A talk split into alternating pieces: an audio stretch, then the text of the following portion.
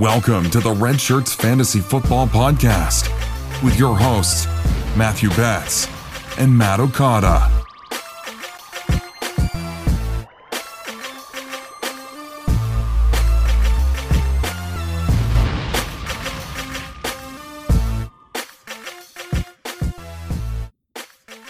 What is up? Welcome in to another episode of the Red Shirts Fantasy Football Podcast. Matthew Betz, Matt Okada, back on the mic tonight to preview Week Eight. Okada, I cannot believe we're saying this. We are officially halfway through fantasy football season. Oh, Uh, so sad. But how are you doing today?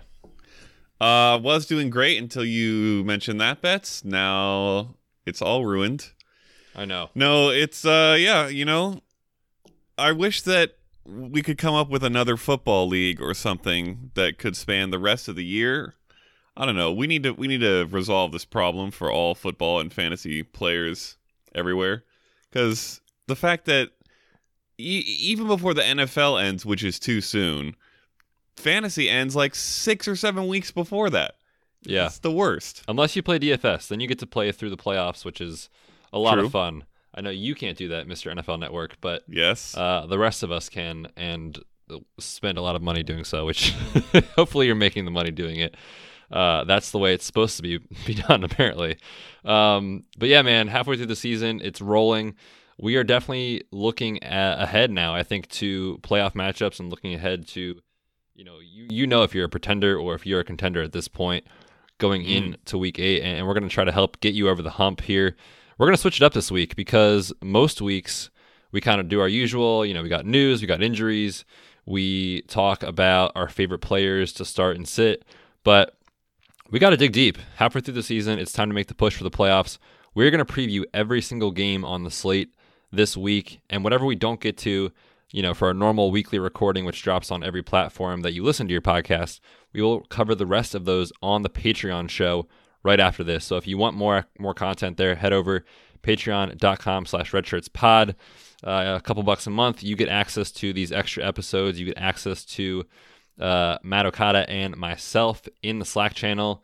Uh, and you get to be best friends with our community over there. A good group of people for sure to talk fantasy with 24 7. So hop in there, uh, check that out.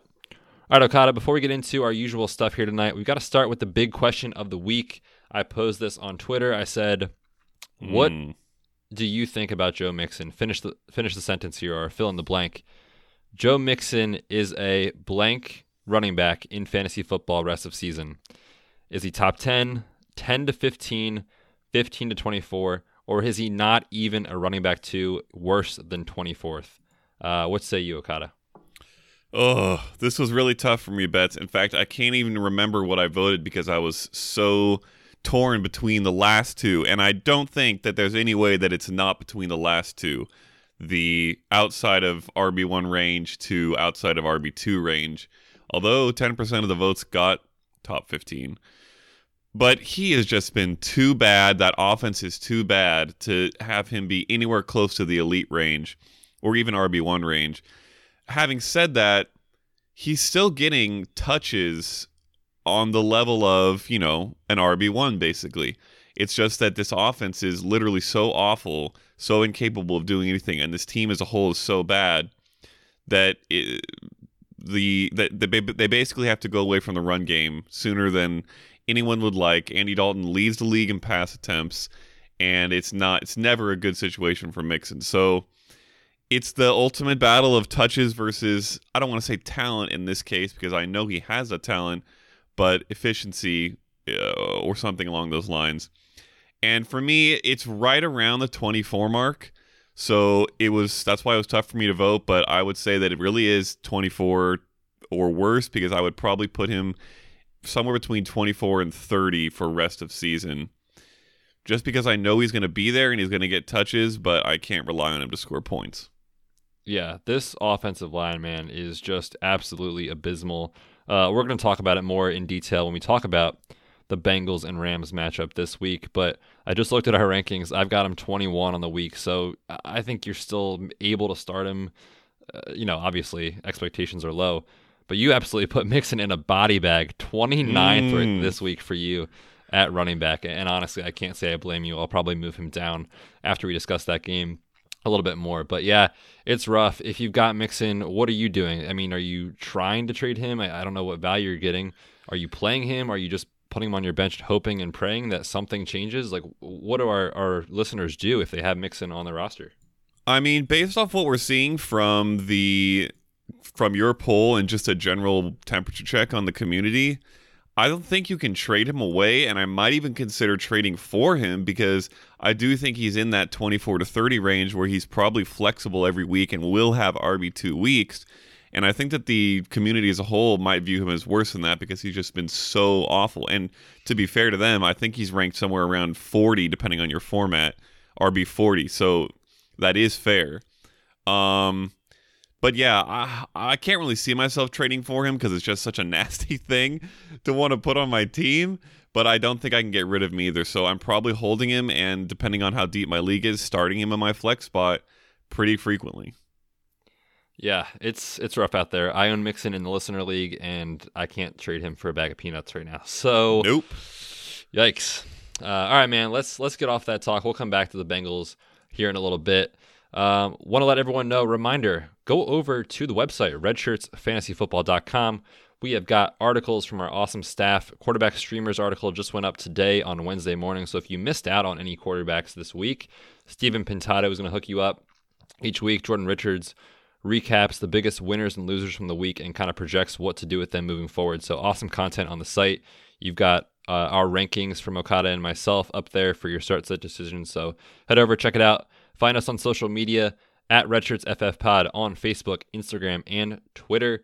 Uh, we love interacting with you guys there, so please give us a follow uh, and check it out. All right, Okada, let's get over into the news. I got great news, guys. Oh, ah! got news? Hey, news, got news. Yes. news, news, news, news, news, news, news, news, news, news, news, news, news. All right, man. There was some big time news around the NFL Ooh, over the last wee. 24, probably to 48 hours or so by the time this podcast comes out uh, on Thursday. And and let's start with your team. So we'll, we'll give you the the go ahead here. Mm. Mohamed Sanu traded from the Atlanta Falcons to the Patriots for a second round pick. Um, and and we'll talk about it here in a minute. And Okada, why don't we just do it together? Josh Gordon headed to injured reserve, and now we know why they made this trade for Sanu. I'll touch base on, on Gordon here in a bit, but let's talk about the trade first. Let's start with the Patriots side of the ball. Obviously, Gordon's out. Sanu's in. Um, I think Edelman is a lock as far as you know maintaining his role, but this definitely makes things a little bit more dicey. I think for Phillip Dorsett, for uh, rookie Jakobi Meyers. Uh, what are you doing with the rest of these pieces here, and, and how do you see Sanu fitting in with the Pats? Yeah, um, it's interesting. I think it's a incredibly good NFL move, even really for both teams, the Falcons and the Patriots. Um, Sanu is a perfect receiver for the Patriots. I've kind of always wished that he played for them. He's a good route runner. He's tough. He blocks well. So he's going to be on the field a lot, I think. Um, as far as fantasy goes, I like you said, I don't think it affects Edelman at all. I think he's a lock. I don't really know if it uh, affects Dorsett that much either.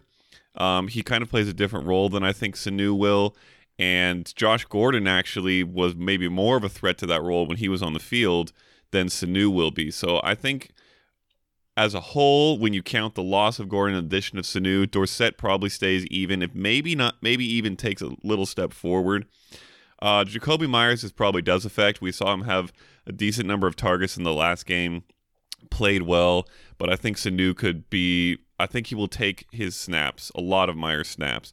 So if you were hoping to get some value out of Meyers for the rest of the season, this could hurt that.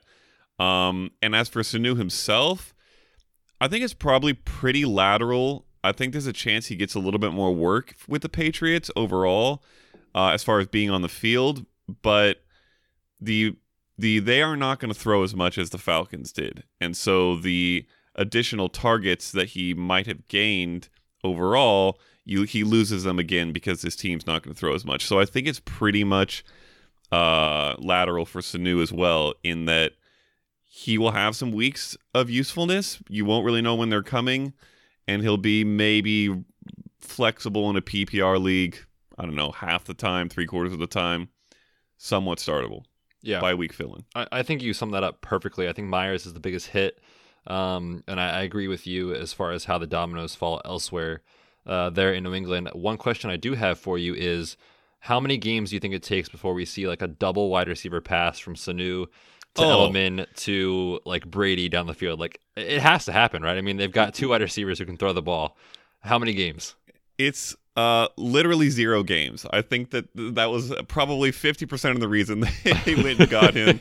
no, not really. But I will say this there are two players, Betz, in NFL history with five plus pass attempts that have a perfect passer rating. Can you guess who they are? I mean, it's got to be Sanu as one. I'm I'm sure. It's Sanu is it and Edelman? Edelman. Oh my yep. gosh. You gotta love it. That's amazing. Uh, the Patriots now the best quarterback room in the league, for sure. All right, man. How does this affect the Atlanta side of the ball? I mean, Julio is is Julio. Obviously, he's going to dominate targets. I think the biggest beneficiary by far, and it's obvious, is Calvin Ridley, um, who you know is on the field almost every down, playing a ton of snaps. This is going to open up more targets for him. I like him as a player. I've been hesitant on him because of the fact that Sanu and he have kind of split some of the target share between the two of them behind Julio. But this is a very well defined, I think, 1A, 1B situation at wide receiver right now between Julio and Ridley. And then you've got Austin Hooper balling out too. So, uh, three targets in the passing game that are going to get a ton of value, like you said, because of the volume that they see. Do you think this elevates Ridley to the degree that I think it does? Um, it depends on quite how much you think it elevates him. I do absolutely think that he gains the most from all the players on either team in this situation. Uh, Sanu is getting around, if not exactly, six targets a game, so that has to get dis- distributed somewhere. And I don't think there's a great uh, additional receiver that's going to st- step up and take that. I think it's more likely that it goes and sifts towards Hooper and Ridley, like you kind of said. Uh, the only reason I wouldn't like go absolutely bonkers for Ridley is I think that his targets probably get split up pretty evenly between the rest of the guys. Um, it's not that you know they won't slide all over to Ridley and then he'll be suddenly a almost Julio level uh, target count guy on this team, but he definitely gets a boost. I think he probably climbs his way towards wide receiver two range much more often now, as opposed to being kind of an off and on uh, hit or miss guy.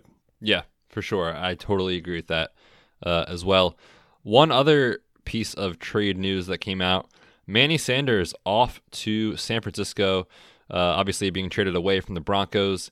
They traded a 2023rd and fourth to get him, and also uh, got back a fifth round pick in exchange uh, with Sanders as well. So uh, the Niners, you know, six and zero, obviously first in the division, are going for it this season, and I think that that trade tells you that we know the narrative behind this offense and behind Kyle Shanahan is that his wide receiver one typically is very, very fantasy relevant and productive.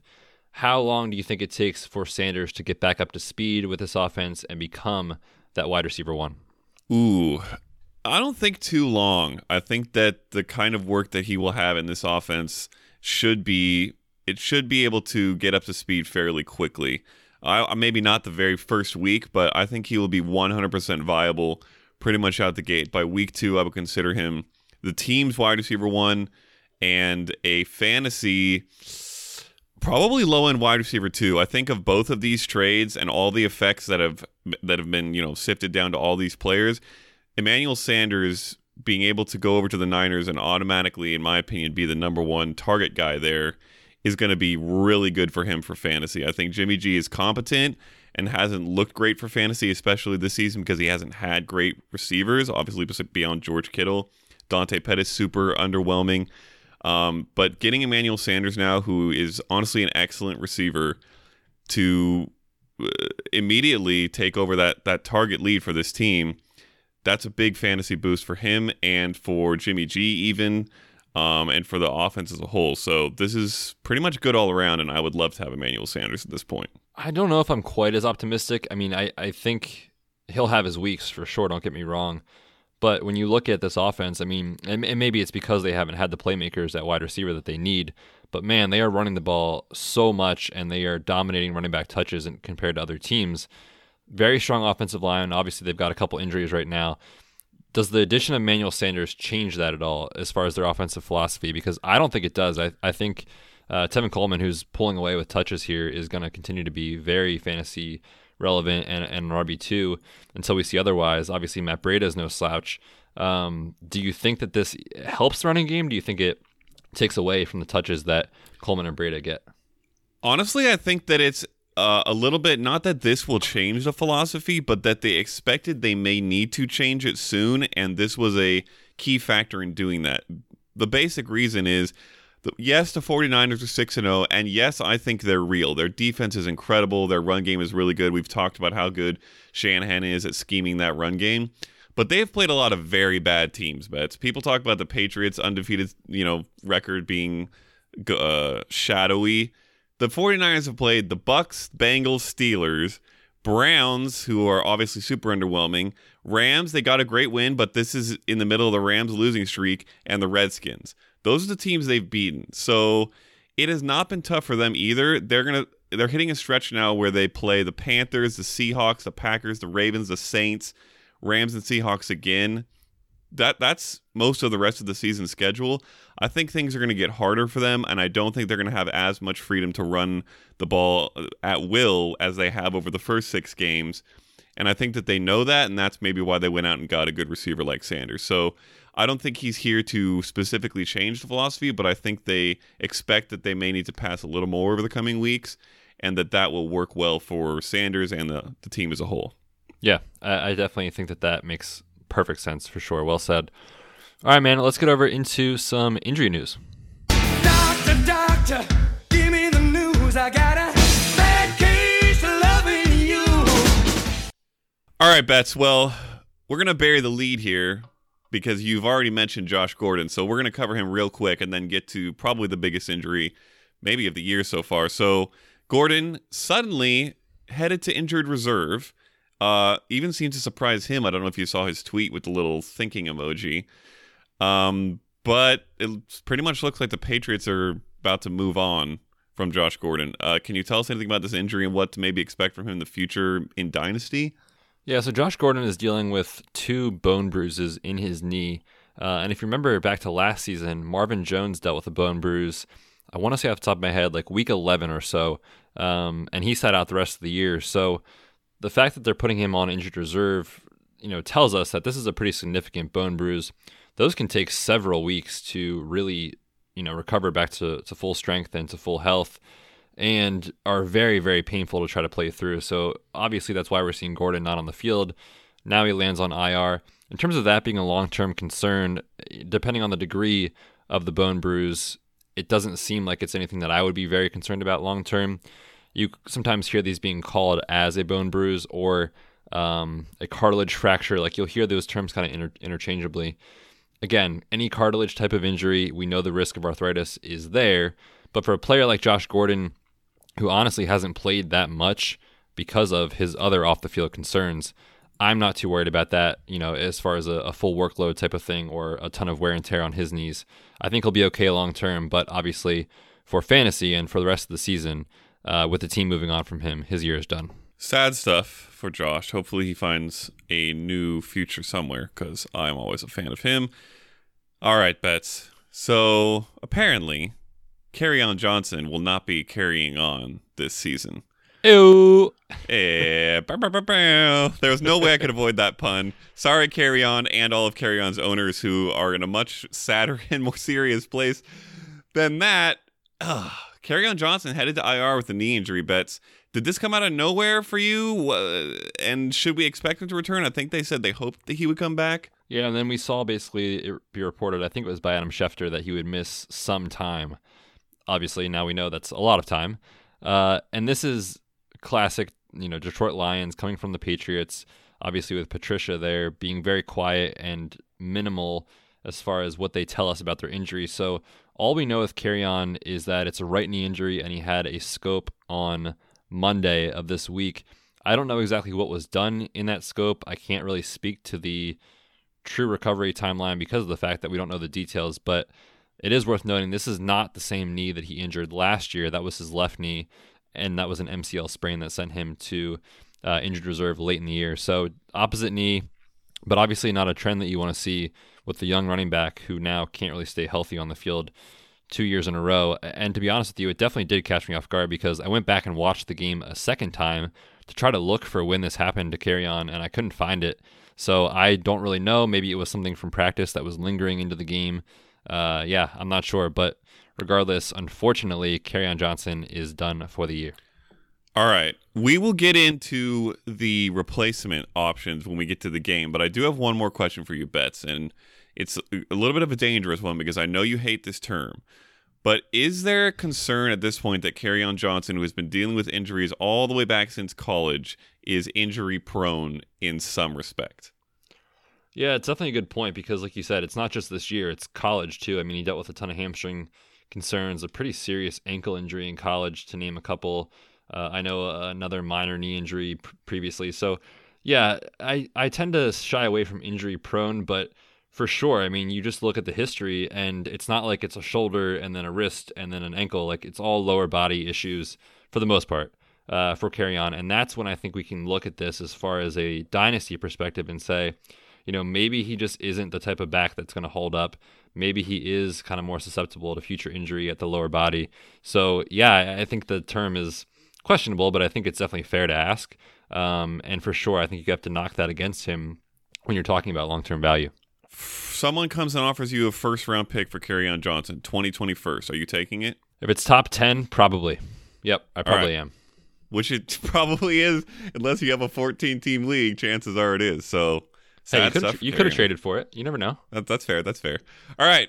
Uh, before we get into these game previews Betz, there's going to be a lot of information coming out our listeners here. So, suppose that they were so overwhelmed by all this information that they just wish that they could have us do all the work for them for their fantasy teams. Would there be any way that such a thing could happen?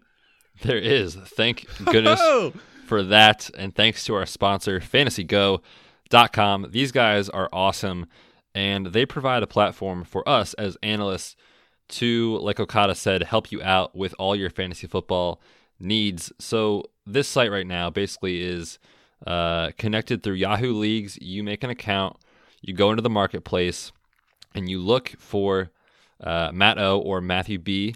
You find us and you literally hire us for the week. So, you know, starting on Tuesday all the way through Sunday, we are your direct consultant basically for the week. You can ask us waiver wire advice. You can ask us trade advice. They've got a concierge mode where you just chat back and forth and, you know, really get to see the thought process that we have when we tell you to pick uh, player X versus player Y. So it's great. And if you're busy and you don't have the time to, to chat with us, no big deal. You can say, You do it. I'm busy this week. Take the reins and set my lineup for me, and we will do that for you. So check them out, fantasygo.com. Uh, look for Matthew B. and Matt O. Alrighty, cool stuff. Uh, let's get into these game previews Betz. We have two teams on by, Ravens and Cowboys. And that is a lot of fantasy goodness that you do not have to work with in your lineups this week. In fact, I have, I believe it's with my the Red Shirts Listener League, maybe the Writers League. I have Ingram and Zeke, and it is rough for me right now. So oh, that's hopefully it is. Hopefully this the uh, the breakdowns that we're about to give you guys for these games will help you find some other options. Let's kick it off with Thursday night football, a absolute fire matchup between the Washington Redskins and the Minnesota Vikings. Insert burr, burr, burr, burr, horn here. this is not pretty Betz. Uh, I think it's going to be about as one sided as it gets. Uh, where uh, is there anyone from the Redskins that you are interested in playing? Let's start with that. Uh, I think you can start Terry McLaurin in this matchup. Um, I want to talk about Adrian Peterson as far as the running backs and, injuries in a second, but Terry McLaurin, I think you can play in this matchup. I mean, we, we've seen him succeed against tough matchups before, namely the Patriots. He's pretty much the only fantasy viable player on that team. And I think volume alone in a game where the Vikings are, are favored by 16 points, um, you predict a lot of passing from uh, from Case Keenum. And unfortunately, Xavier Rhodes really isn't the cornerback he was the last couple of seasons. So he's not. Uh, what is, what's the saying? Roads closed. Yes. The, the, road is, is not currently closed at the moment, so he actually hasn't been fantastic this season like he has been. I think McLaurin gets enough in this game to be a back end wide receiver too. Yeah, I agree with you there. Uh, before we move on to the Vikings, AP, you've got some breakdowns of the injury stuff. What's up? Well, first off, we got to talk about revenge game narrative, right? Oh! AP against the Vikings, and we also got uh, Kirk Cousins' ultimate revenge game, who we'll talk about here in a minute. Mm, You like that? You do like that, but for for AP dealing with that right ankle injury, you could see on uh, Sunday he injured the ankle while being tackled and actually fumbled because of pain. So you could see him kind of react and drop the ball. Dealing with a high ankle sprain and a low lateral ankle sprain, so your typical kind of inversion or where you roll the ankle inward sprain. So all that to say, four days after that, there's no way Adrian Peterson is 100%. I don't know how you can start him against this Vikings defense, but he does seem to be trending toward the right direction of playing. He is questionable officially for Thursday. Alrighty, let's say that that is it with the Redskins. I also agree with you on McLaurin, by the way, which is good because I have lots of McLaurin, so gonna start him. On the Vikings side of the ball, is there anyone you don't want to start? Uh, I would not start Adam Thielen this week. He No. is ruled out, actually. That would be a poor choice. Yes. Ah, uh, obviously he is with ruled out. Betz. Yeah. Now, can I uh, can I interest you in a little bit of Olabisi Johnson, perhaps? Why don't you tell our listeners first who that is, and then I'll answer your question. yeah, uh, Olabisi Johnson is his actual name, also called Bisi Johnson. I think Uh, it depends on where you look. I've heard that. Uh, yeah, seventh round pick of the Vikings this year, 247th overall, which is I'm pretty sure very close to Mr. Irrelevant. Uh, he had eight targets, four catches, and a touchdown last week in, uh, I guess, sort of fill-in work for Adam Thielen, who went out with the hamstring and head injury. Was it multiple things? Uh, no, just the just the hamstring. Okay, I thought there was some banging of heads involved. There was. but he was. He ended up getting was evaluated. but okay. He, he cleared. right. Yep. good good for him uh but yeah he's uh, possibly a very sneaky play here the redskins obviously not good really on any part of the field against any type of position and we expect the vikings to run all over the place and pass all over the place kirk cousins revenge game like you mentioned are you willing to start olabisi johnson In redraft season long leagues, I think you have to be pretty desperate. I mean, we're talking 14 team, three wide receiver format, maybe. Um, but certainly in like one game DFS slates, yeah, for sure. And I probably will be playing him. You talked about it, you know, with, with the volume that Kirk Cousins, I think, is going to see in this game as far as passing. It's not all going to go to Stefon Diggs. So, yeah, I'm definitely interested. But again, I, with only two teams on a bye, you kind of have to be pretty desperate to start Johnson. perhaps if you were in a 20 team nfl research league with two flex spots because i'm Please tell me starting you're starting there yes i am uh, let's move on Let's from olabisi johnson I'll- since most people won't be starting him Yeah, I'll cheer for you tomorrow. uh, everyone else is a full go. Uh, how high do you have Kirk Cousins ranked this week in what normally revenge games are silly, silly narratives? This one might actually hold some weight because of obviously how that organization handled Cousins over the years. Uh, is he pretty high for you? Yeah, I've got him right now at quarterback eight. Mm, very nice. All right. Uh, Dalvin Cook, number one running back on the week. Dalvin Cook is yes, both of our run, number one running backs. So obviously he is our consensus number one running back this week. Yep, it's good stuff over there. All right, that that does it for this game. let's let's head over to uh, in probably equally bad game, but maybe more exciting. Seahawks at Falcons. Obviously, the Falcons struggling mightily this year, potentially going to fire their coach in the not so distant future. Uh, any names here that stand out as far as as far as unusual starts or sits, or is everyone a full go for both sides? Um, I think it's your usual suspect on both sides of the ball. I love Russell Wilson in this matchup. You and I uh, have him as our consensus quarterback one on the week, and by default, I think you have to like all of his his pass catchers for sure, including DK Metcalf, who is seeing a a big surge in, in his routes run, in his targets, uh, for sure. So I think Metcalf in this matchup where Atlanta can't stop anyone through the air uh, or the ground for that matter is Nope. definitely a very startable wide receiver here this week outside of the usual suspects. Yeah, I have Tyler Lockett at five, wide receiver five this week. You have him at four, so he is 100% elite start in your lineups this week. Uh, also, Chris Carson, I, I would expect to be extremely good going up against that uh, just porous everywhere defense. Both of us have him in our top seven, so everybody is a full go I think that pretty much covers it. Uh, how high is Calvin Ridley for you, considering this is the first game without Sanu? Uh, let me pull up my wide receiver rankings here real quick. Uh, we actually both have him at wide receiver 25. I might tweak these a little bit here and see uh, see if I can get him up a little higher. I, I, do think he'll probably finish a little higher than that, but um, right now I've got him at 25. I think I'll probably have him as a wide receiver too. Yeah, I, am looking at the names above him. I think I could probably get him above Terry McLaurin, Larry Fitzgerald, maybe Allen Robinson. Those are a few guys I have above him. But then you hit the Rams and DJ Chark tier, and I don't think I could get him that high. So it's yeah, close, but he is a start for sure. All right. Well, that covers that game nice and quick. Let's head over Actually, to the one Chargers. More thing, let's... Oh, oh, yes. What is it? Let's talk about Matt Ryan because uh, he is in danger of missing this game, Uh-oh. dealing with ankle sprain. The ankle. That's right. Yes, he did not practice today when we we're recording this on Wednesday. However, there's a report saying the plan is to try to get him to play on Sunday, which, in my opinion, is idiotic. Like, they're mm. on bye next week, and this is still a franchise player for you. Obviously, this is not the season to compete. So why are you trying to rush him back? I don't get it. But if Matt Schaub plays, I would have very little interest in Calvin Ridley. So I just want to put that out there.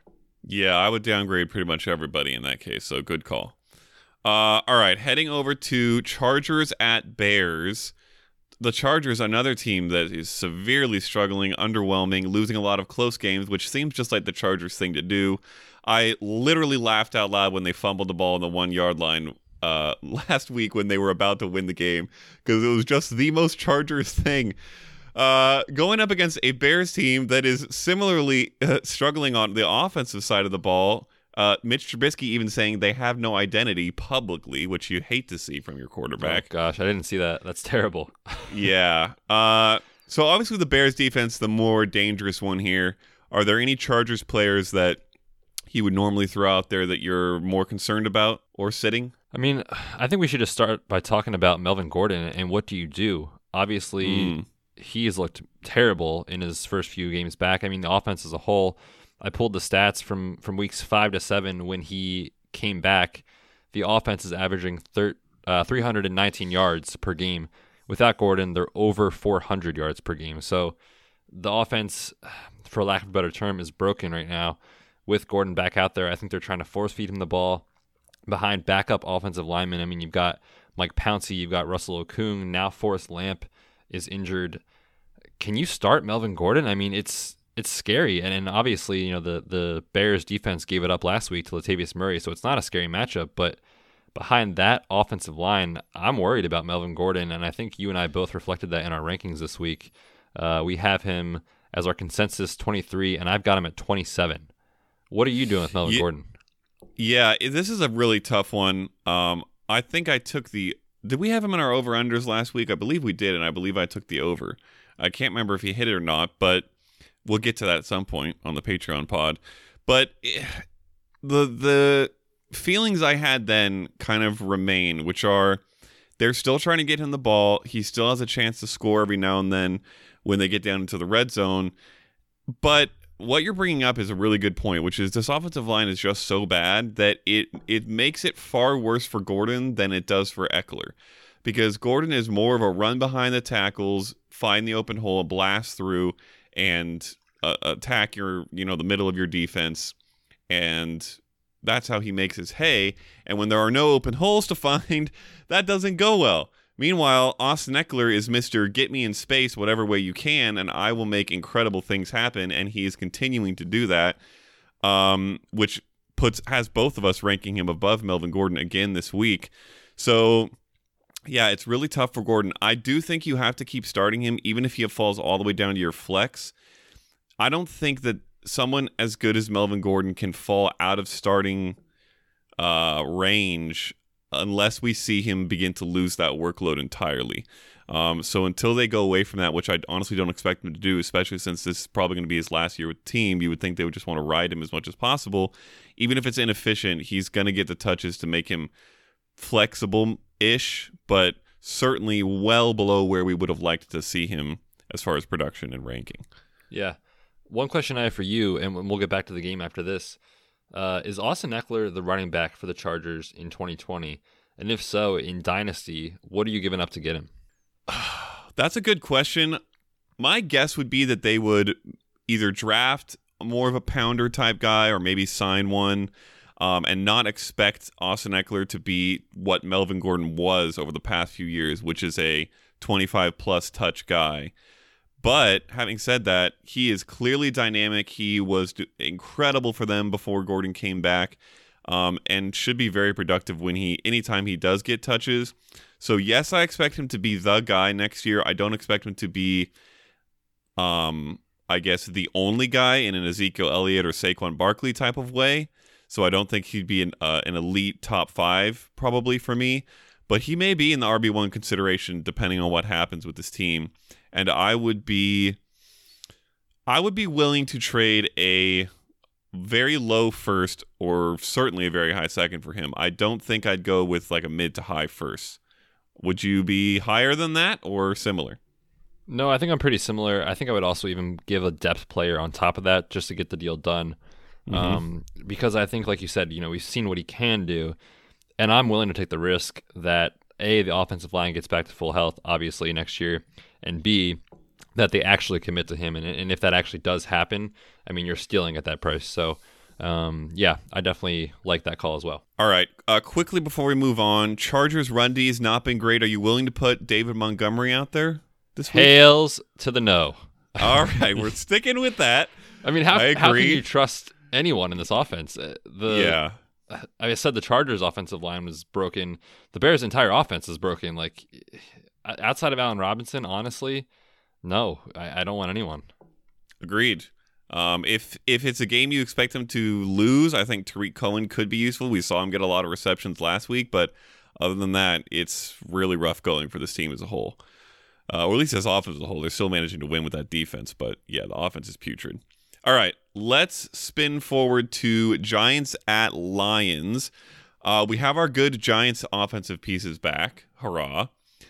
Um, and the Lions, we have some interesting questions to answer with Marvin Jones.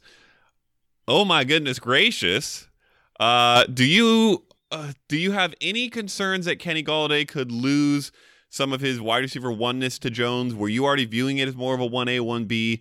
What's kind of your breakdown for those receivers after we saw that explosion from Jones? Um, yeah, that was rough. I had Chase Edmonds and Marvin Jones on my bench in one lineup. Oh, so a terrible day on Sunday. Ouch. But to answer your question, I still think Golladay is the one you want. Um, he is seventh in the NFL as far as air yards right now. So he's definitely getting the ball and getting targets thrown his way. But I certainly think Marvin Jones has wide receiver two potential rest of season for sure, especially with with Matthew Stafford playing the way he is. I mean, no one's talking really about it, but he's having one of the best seasons of his career this year.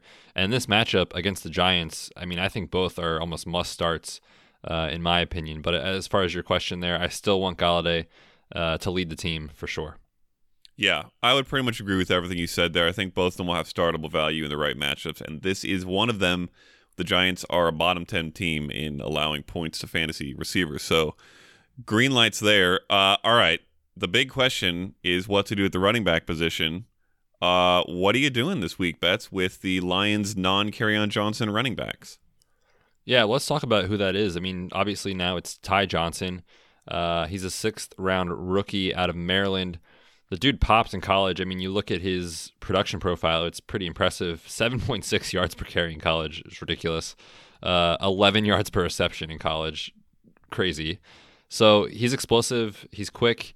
Um, but I don't think the team goes to him the way that they did Kerryon. I mean, we saw Kerryon turning into a true workhorse for this team, and I think McKissic, who was already playing over Johnson as far as a pass down type of option, I think is going to maintain that role. So you're not going to get a workhorse in Johnson. I think it could be a 60 40 split, something like that. But in this matchup, I think Ty Johnson is certainly on the flex radar, maybe a back end RB2 because of the matchup against the Giants. Yeah, we've seen them give up quite a few uh, fantasy points to running backs over the weeks, and they're pretty much a bad team overall. I would expect the Lions to probably win this game. So yeah, I'm on board with you there. I'm willing to throw out Ty Johnson. I tried to get him in this 20 team league uh, this week. I, I bid all 81 of my remaining 100 auction dollars and did not get him because someone else bid 88. Oh, so that's brutal, man. You hate to see that. And that just Uh, speaks but- to the depth. Like if you're spending eighty-eight dollars on Ty Johnson, you know It it's really a deep, does. deep league. Yep. Um, Giants side of the ball, obviously Barkley's a go. Uh, Ingram's a go. He healthy again? Yeah, Ingram should be fine. You know, for this week. Obviously, um, came out for a bit of time last week. He got poked in the eye, so he's gonna be fine for this week. Excellent. Uh, anyone else on that offense that you are excited to start or willing to start against the Lions this week? I think you can flex Golden Tate this week, or you know, if you're in a three wide receiver league and, and you're uh, struggling with some uh, players from the Cowboys or the Ravens on bye, I think Golden Tate, who leads the team in targets since coming back from a suspension, is playable. He's going up against Justin Coleman, the slot corner for Detroit. He's given up five receiving touchdowns on targets against him this season, and I think um, that definitely speaks to his level of play for sure. So I'm interested in Golden Tate. I think you can flex him this week. Alrighty. Let's move forward to the Jets and the Jaguars. EU.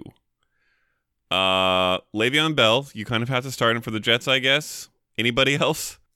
I mean, Crowder is definitely viable in PPR leagues for sure, just given the the targets he's seeing, and also, I mean, I know it's a small sample, but look back at what Alex Erickson did last week against the Jaguars, uh, eight for one thirty seven, and and he plays a lot of his, uh, you know, his playing time is in the slot, which is where Crowder lives. So, yeah, it's possible Crowder is a, a good bounce back candidate here for this week, but I don't know about starting anyone else. I don't love Anderson this week given how bad Darnold looked on deep passes last week. Um, and Jacksonville can get after the quarterback. So if if Darnold has pressure in his face, the dude is going to be seeing ghosts again this week. Oh. Uh, which the timing on that, by the way, is impeccable with Halloween just around the corner. Mm. Fantastic. But Ugh, yeah, so, so for that for reason, Darnold. Anderson, yeah, for that reason, Anderson, I'm off of. But I think Bell and Crowder are the only two that I want to play. Alrighty. On the Jaguar side of the ball, you're starting Chark. You're obviously starting Fournette. Oh my goodness, he's probably a top three running back this week, in my humble opinion. Uh, are you willing to throw Minshew and or Westbrook out there as well? Minshew, I think, is a mid-range QB two. So in Superflex, yeah, for sure. But I don't think you can start him in you know a one quarterback league. Um, Mhm. Dede, I think, is interesting for sure. He's led the team in targets when Minshew's been at quarterback, and there's also a chance we see some positive touchdown regression here soon. Hasn't scored a touchdown since week one, but with that amount of targets, you think it has to come soon. But I love DJ Chark this week, man. He was in a smash spot last week. He really disappointed a lot of us. I played him everywhere I had him. He was tackled at the one yard line on the opening drive. So if he gets in there, that changes the narrative for this week. But the Jets' top two cornerbacks are giving up a 72% completion percentage on the year, and he leads the team in air yards. So DJ Chark for me is a lock in your lineup uh, for sure. Uh, yeah, pretty much agreed across the board there. I'm definitely okay throwing Westbrook out there as a flex or low end wide receiver too. Um, moving on to the Bengals versus the Rams at the Rams. Technically, we talked about Mixon at the top of the show. Betz, are you going to start him this week? I own him in the listener league. I don't really have a better option. So yes, I probably will start Yeah. him this week. I think But- I think a lot of people are in that same position. Yeah, I mean, just the capital you had to invest in in him to get him. It's not like he's your running back three. Like most people took him as a one or a two. Um, so yeah, I, I am starting him because I have to. But if, certainly, if I had better options, honestly, if I had a Ty Johnson who I just got off of waivers, I certainly would lean that way. Ooh, I like it. Um, and uh, Tyler Boyd also not being as quite as good as we would have hoped. You willing to throw him out there as well? Yeah, same situation. I mean, if you have a better option, I'm looking elsewhere. The targets are there, which is nice, but he just hasn't produced. And Andy Dalton behind this offensive line has no time to deliver the ball. So I don't really want to start him, but I'm willing to if I don't have any better options. And, you know, to speak to that as far as the pressure I think Andy Dalton's going to see, this Rams defensive line against this Cincinnati offensive line, I think is probably one of the biggest mismatches at a positional group on this week's slate of games. They're going to absolutely dominate in this game. Um, and so for that reason, you know, Yeah. for me, Boyd is just, he's okay. I think I'd probably lean the Rams defense over any of the Bengals players in a flex that allowed defense to start over your players. Yes. So it's ugly. Um, Yeah. Rams side of the ball, you're definitely starting everybody. How high is Jared Goff for you this week? let me pull up my rankings real quick. I have got Goff at uh, quarterback four, same as you. Ah, excellent. Look at that. So we are definitely high on Goff, looking for a another bounce back game here. All right. Let's swing down to Bucs at Titans. Titans have a good defense. Bucs have a strange defense. Very bad against the pass, very good against the run. So, does anything stand out to you here? Are you willing to start Ryan Tannehill in a two QB league and his any of his receivers otherwise? I definitely am willing to start Tannehill in, in a two QB or superflex format. I think I am actually in the writers league. Um, and the nice thing to see here is that he actually forced the ball downfield, unlike Mariota, which we saw be a huge upgrade for Corey Davis. So I honestly think this is big for the offense. Now, season long, I'm not really too excited still for Corey Davis. I mean, the team is still going to obviously run through Derrick Henry, but for this matchup against Tampa Bay, like you said, who gives it up in the air uh, against receivers, yeah, I'll start Corey Davis in this matchup along with Ryan Tannehill. I like it.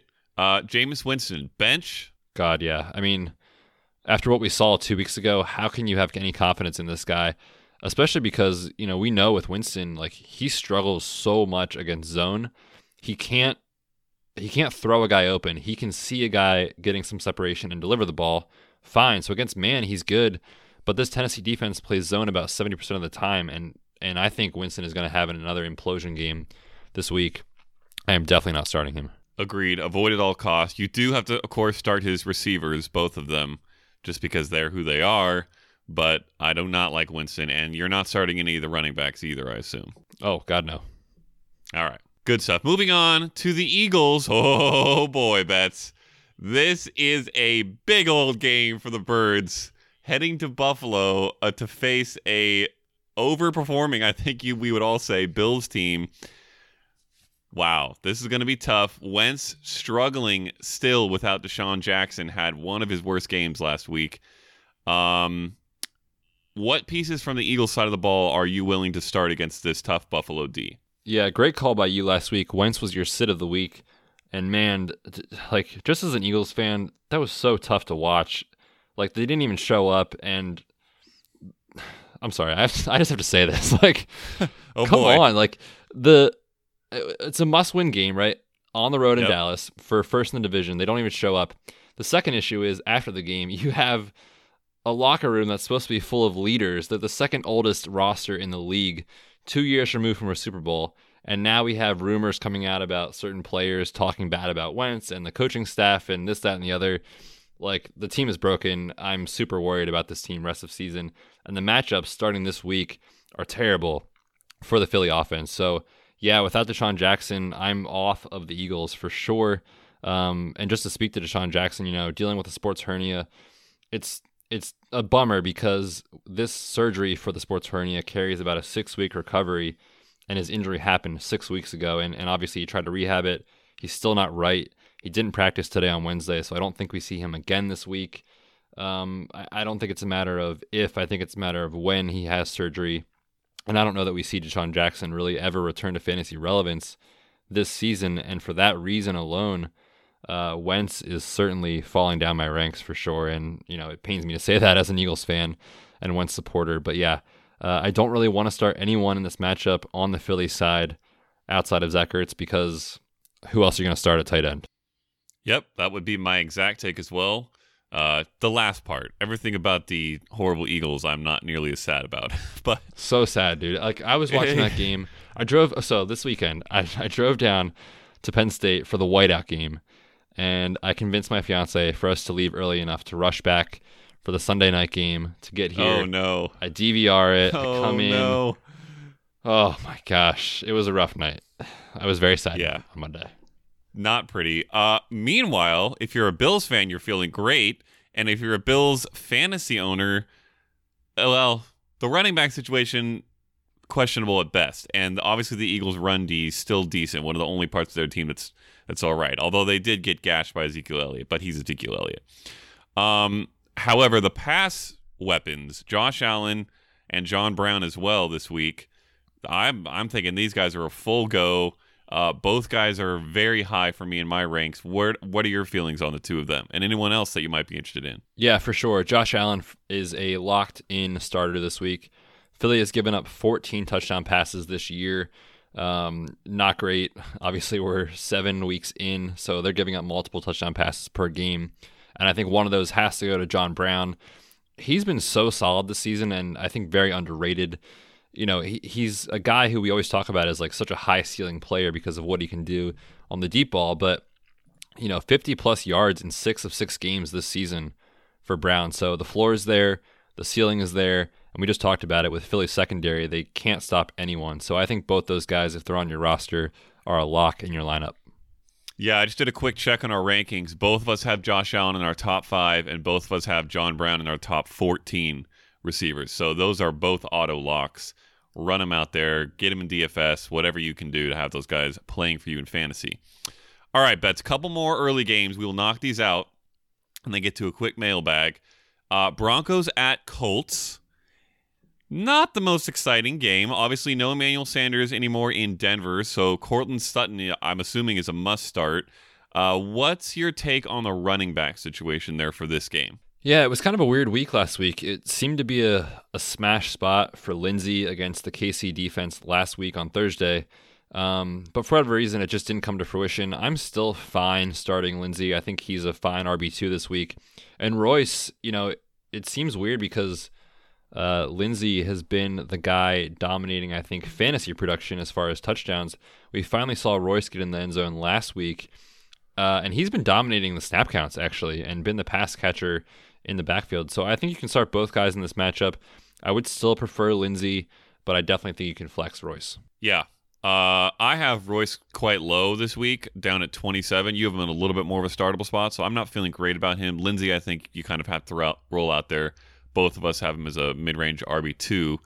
Uh, side of the ball, uh, is there anyone you're not starting? This seems like a pretty good green light for everybody. Even though the Broncos defense is good, I feel like we know the roles for everybody on the Colts offense, and they're all okay. Yeah, one report I did read today uh, in regards to this matchup is the fact that I think Chris Harris came out and said he does plan to shadow T.Y. Hilton. So that's going to be a fun matchup to watch if that actually does happen. And I think that just maybe tempers your expectation for Ty. We may not see an mm-hmm. explosion from him this week, but obviously you're starting him. I like Jacoby Brissett. He's been so solid this season for sure. Marlon Mack is obviously a lock in your lineup. I think you're starting the usual guys. For yep. you, is there any uh, secondary pass catcher that you're going to throw out? Maybe a Zach Pascal, maybe the tight ends. Uh, what are your thoughts there? Uh, I don't know that I can trust anybody in the wide receiver core. I was hoping Pascal would kind of um, become a reliable option. Obviously, had a great game against the Texans, so that's. But I feel like that may be a little bit of fool's gold. Certainly, he's not going to be that uh, exactly what he was, but maybe he can step up and be something. I still don't think I'm going to roll him out there this week. I think I'm going to wait and see if this is something he can maintain uh, production at least is something he can maintain. As far as the tight ends, I think you have to start Ebron if you have him and he's your best. I mean, obviously if he's your best tight end, you're starting him, but I think he's going to be in the tight end one, tight end one conversation pretty frequently. I know it would be nice if Doyle was gone and we were seeing the Ebron we were seeing last year, but he's still a guy who can score. We saw that incredible touchdown catch last week, and Ooh, I think he's a guy catch. you kind of have to start. Yeah, incredible. Uh, any disagreement there? No, I just wanted to get your temperature on Pascal. I agree. I think there's a situation where like one week it's going to be Chester Rogers, and the next week it's going to be Doyle, and the next week it's going to be Ebron. So I agree with you. I don't really trust any of those other options uh, too much. I will say, if Pascal puts puts out another decent week where he's got five, six plus targets and you know some decent production, he's going to be a guy I'm going to start flexing. He's had three out of four games uh, the last four games have been pretty good for him. So he's close for me, but just not quite there. Uh, last matchup in the early games, and then a mailbag. It is the Cardinals at the Saints. It is Kyler Murray time Betz. They are on not a one, not a two, but a three game winning streak. Let's go, Kyler. What is um, happening? I don't know, man. I, he's coming alive. They're figuring out how to run him. He's starting to rush the ball pretty well. So I think Ky- Kyler's a start. Uh, Obviously, well, l- before we get to anything else, probably the biggest storyline is Teddy Bridgewater versus Drew Brees. What can you give us as far as expectations there? Yeah, so this is basically a situation that um, Drew Brees is one of the hardest working guys in the NFL. He is coming off of the repair of his ulnar collateral ligament on his thumb on his right hand, so that's important for throwing the ball. He's coming out saying he feels great. You know, people are saying the the ball looks good coming out of his hand. So this is going to be six weeks exactly to the day when he got injured, and that was the projected recovery timeline. So he's right on track for this week, and I think if there wasn't a bye week next week, I think we would see him play. But that's the question: is does this team say, "Look, we're five and zero with Teddy"? Why rush Brees back one week early when he can get an extra two weeks to really fully be 100%, you know, for week 10? So um, they're calling it a game time decision. Brees practiced today in a limited fashion. We'll see what happens. If at any point we see Brees with the full practice under his belt, I think they go back to him this week. All right, so definitely something to monitor. Uh, I I might be interesting for you to know. I looked at some research this week, as I want to do since it's my job. Uh, Michael Thomas, since last season, Michael Thomas has had 7.71 receptions per game from Brees and 7.71 receptions per game from Teddy Bridgewater. Exact same production. So it really doesn't hurt him at all. He is dominating this year. Continue to roll him out regardless. Uh, give us an update on Alvin Kamara, and then we can decide what to do with the running back situation. Yeah, Alvin Kamara dealing with two injuries. He's got the high ankle sprain and the MCL injury. Um, you know, one of those came in practice two weeks ago. The other one came in the game uh, two weeks ago again. So, yeah, it's it's a situation where I would prefer to have him out another week as far as his confidence with his rehab. But I think you just have to go off what the team is doing. And they just released uh, Zach Zenner this past week. So I think that tells you that he's probably trending in the right direction. We got to monitor the practice reports though, because he did not practice today on Wednesday. I want to see him get in at least two limited practices to kind of feel like he's going to be a go. But I think honestly, Latavius Murray, even if Kamara is active, you can start him in this game. Obviously, mm. Arizona is not scary on the ground, so um, I think I think Kamara has a chance to play, but I don't think we'll see the real Kamara and the full workload that he's been getting, especially with the bye next week. All right, interesting. I like it. Um, over on the Cardinals side of the ball, obviously things a little bit more murky, but we got another running back situation with a lot of question marks. So this is probably my most uh, uh, interested question for you. What is going on with David Johnson? Yeah, Zach Zenner leaves the New Orleans Saints and signs with the Arizona Cardinals. oh boy! As did uh, Alfred Morris, actually, both this week. And this comes off of the game that fantasy owners were tricked into starting David Johnson. Uh, I don't want to say tricked. He was active, and so he's David Johnson. You put him in your lineup. But, uh, you know, I don't think he's close to playing in this game. And I think those signings tell you all you need to know. Let's not forget, it's not just his ankle sprain that he's dealing with. Who, you know, when he came in, he played a few snaps. I think it was three. He got one carry. He tried to cut on that ankle, and it did not look good. And he pulled himself out of the game. So I don't think he's close. And the other issue, you know, to talk about is is also the back injury from two weeks ago. It's not going to go away in just two weeks. So for David Johnson, I think this makes perfect sense for the signings. I think it really tells you that he's probably at least one week away, maybe multiple. So if you are counting on David Johnson, you certainly should be making backup plans immediately. And if he is out, uh, are we all okay starting Chase Edmonds at this point? Crazy question, but my goodness, did he look good? Yeah, he looked great last week, and I think that was probably a little bit more matchup based, in my opinion. You know, obviously the mm-hmm. Giants um, are terrible on defense, and the Saints' rush D has been on fire as of late. So yeah, I think you can start him based off volume. He'll probably be more of a flex territory type of player, but uh, certainly volume I think will get him into fantasy relevance. Sweet. Uh, Kyler Murray, a go for you as well? Oh yes. All righty. I think that covers it, Betz. Any other final takes on these early games? That was a lot. I don't even know what it was. uh, no, I don't think so. I'm excited right. to uh, to get over into the mailbag. All right, let's do it. Now let's talk about the mail. Can we talk about the mail, please, Mac? I'm dying to talk about the mail with you all day. Okay. Alrighty, Betz. We got a few questions. Some of them uh, relevant to what we have talked about so far. Let's start with a question from at Kevin Galusha, friend of the show. Uh, what trades do you want to see happen? Maybe a few that could happen and a few that are not likely, but you would love to see for the sake of fantasy or even real football. Great question. Uh, so this is talking real, real trades, NFL trades Betz. Uh, us fantasy people might think fantasy trades. No, he's talking about real NFL trades. We've seen a couple that have had some interesting impacts. Do any uh, guys stand out to you as potential or desirable trade targets? Well, one thing I want to see happen for sure is Melvin Gordon traded away from the Chargers. Oh, For two reasons. One, Great let's get this offense back to what it was in the first three weeks. Let's free Austin Eckler. And then B, get Melvin Gordon acclimated in a new offensive system where the line actually can block and he can be Melvin Gordon. So um, I don't know off the top of my head. Do you know of any places that you would like to see him go? Maybe a running back needy team? I do. It would be the Tampa Bay Buccaneers. Yes. I would love to see that. That would be great. all parties involved. Uh, and in fact, my trade player comes from that same team. Betz. It's not really very very realistic. Yours is certainly more realistic, but oh my goodness gracious! Please get OJ Howard out of Tampa Bay and to somewhere where he can flash the incredible talent that he possesses. Because this is the most frustrating thing of the entire season. This guy is a potential elite level tight end talent, and he is worthless for fantasy right now in that offense. So I don't know.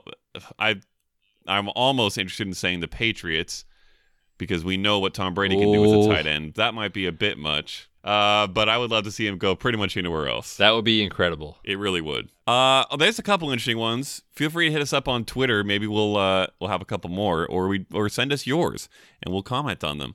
Uh, Yeah. Here's another question, Ben. And and just before we move on, Okada, real quick. yes. What do you got? Kevin Galusha, good friend of the show, in our Patreon Slack channel. Ooh, Uh, and that's why he gets first question here. So if you are on Patreon, you get mailbag priority. Uh, so Kevin, we'll talk about these trades more in detail in the in the Slack channel. Mm, big facts. Uh, this question comes in from A Rice 1921, and it's one we've kind of seen before. Betz it is Adams, Davante Adams for Cooper Kupp plus bid money, uh, which I assume would mean like FAAB, probably. This, this he's in a league where you can trade FAAB, unless it's an auction league where he's trading future draft money. Either way, I would do this because I would take uh, from from the Adams side, if I had Adams, I would do this because I would take Kupp for Adams and bid money. We've talked about it before. I think Kupp is a top five receiver at this point. He's my number one again this week, uh, and I am absolutely willing to do this. Do you disagree? Yeah. No, no, not at all. Um, yeah, and the other issue is obviously injury. We don't know when Adams is going to come back. He Yep. did do some light stretching today, and reportedly, he found a pair of shoes that actually fit him better with his toe. So those are all good signs. But I, I still think he's a couple of weeks away. You basically get an interchangeable piece of your offense, getting a wide receiver plus money to spend on waivers. Yeah, no question. Give me Kupp. Alrighty, this question comes in from possibly the best Twitter handle I've seen so far in our mailbag at Darth McNugget. Oh, what a name! asks or says, I see Adrian Peterson, Miles Sanders, and Ty Johnson on waivers. Would you start any of them over Monty, aka David Montgomery, this week? Thanks. Betz, I feel like you kind of already answered this question. Uh, and I would probably also get on board with starting Ty Johnson over David Montgomery. I, any of the other guys? Would you prefer any of the other guys as well? No, and I would say for a more detailed answer, because I definitely agree with you, Ty Johnson for sure. Uh, Mr. McNugget, rewind 30 minutes or so, and you will find us talking about the Lions in more detail. But yes, I prefer Ty Johnson. There you go. All right. Uh, easy answer there. And finally, from at Jason Quinn, 1992. Uh, oh, by the way, I just remembered, Betz, that Olabisi Johnson shares my birthday. So that was the main reason of excitement uh, in starting him for me. I meant to say that and I forgot to. It's very important. Moving on. Oh, Um, perfect. I can't wait to root for him tomorrow. Yeah. Thoughts on Josh Jacobs and a possible shoulder injury question mark. He sat out practice today. Also, well, let- let's answer that first. Do you have any concern for Josh Jacobs? Yeah, I, I need to look for the the details on this. I didn't get a chance to check it out before we started recording, um, so I'll look into that and I'll reply to this on Twitter. I don't know specifically, but he did play, you know, his full allotment of snaps last week. He had an awesome game. He played a ton, so This is probably more of a maintenance type of injury, but I will report back when I have more info. Yeah, I, I can say the best answer to this question, Jason, is follow at the Fantasy PT on Twitter, and you will pretty much get any important updates on these types of players uh, as soon as the info comes out, with extra context and possibly lovely videos of skeletons and what happened to the bodies of said players. Oh. It's all around a great experience. Uh, the second part of his question to end the show, Betz Cousins or Stafford at QB2 in a 2 QB league. Rodgers is his QB1. Uh, who are you going with here? Let me pull up the rankings real quick. You said Stafford or Cousins, I did. right? Those are the two. So I have Stafford at eight. Uh, I'm sorry, Stafford at seven, Cousins at eight. So both fantastic plays. I slightly prefer Stafford. Yeah, I have Stafford at eight, Cousins at 10. I think uh, the guy above Cousins is Kyler Murray, so it's going to be really hard for me to move Cousins up. But if I did, I would only move him up one spot, and Stafford would still be a, a, a teeny bit ahead. So we both agree there. Stafford's the guy. All right, Betz. That closes out the regular Thursday pod. Thank you all for listening. Uh, if you're interested in hearing the previews for the rest of the games, you're going to have to be a patron. So swing over to our Patreon, uh, become a patron, and you will get that podcast Friday evening ish, certainly before Sunday. Uh, any other final words, Betz, before we close it out? I don't believe so. I think we covered a ton today, so hopefully that was helpful. Uh, hit us up on Twitter at the Fantasy PT at Matt Okada at RedshirtsFF Pod. Uh, let us know what you think because you know we were trying to be different for this podcast, provide more information than just our starts of the week. And Okada, we will tweet out our starts of the week as well, so people get that info uh, for sure. So find us on there. Yes, we will. You're going to want to look for that tweet because obviously our start sits of the week are complete fire Betz, and everybody's going to need that info. Truth. All right. Uh, until then, we are the Red Shirts. Thanks for tuning in to this episode of the Red Shirts Fantasy Football Podcast. Hit us up on Twitter at RedShirtsFFPod and check out our website, redshirtsfantasyfootball.com.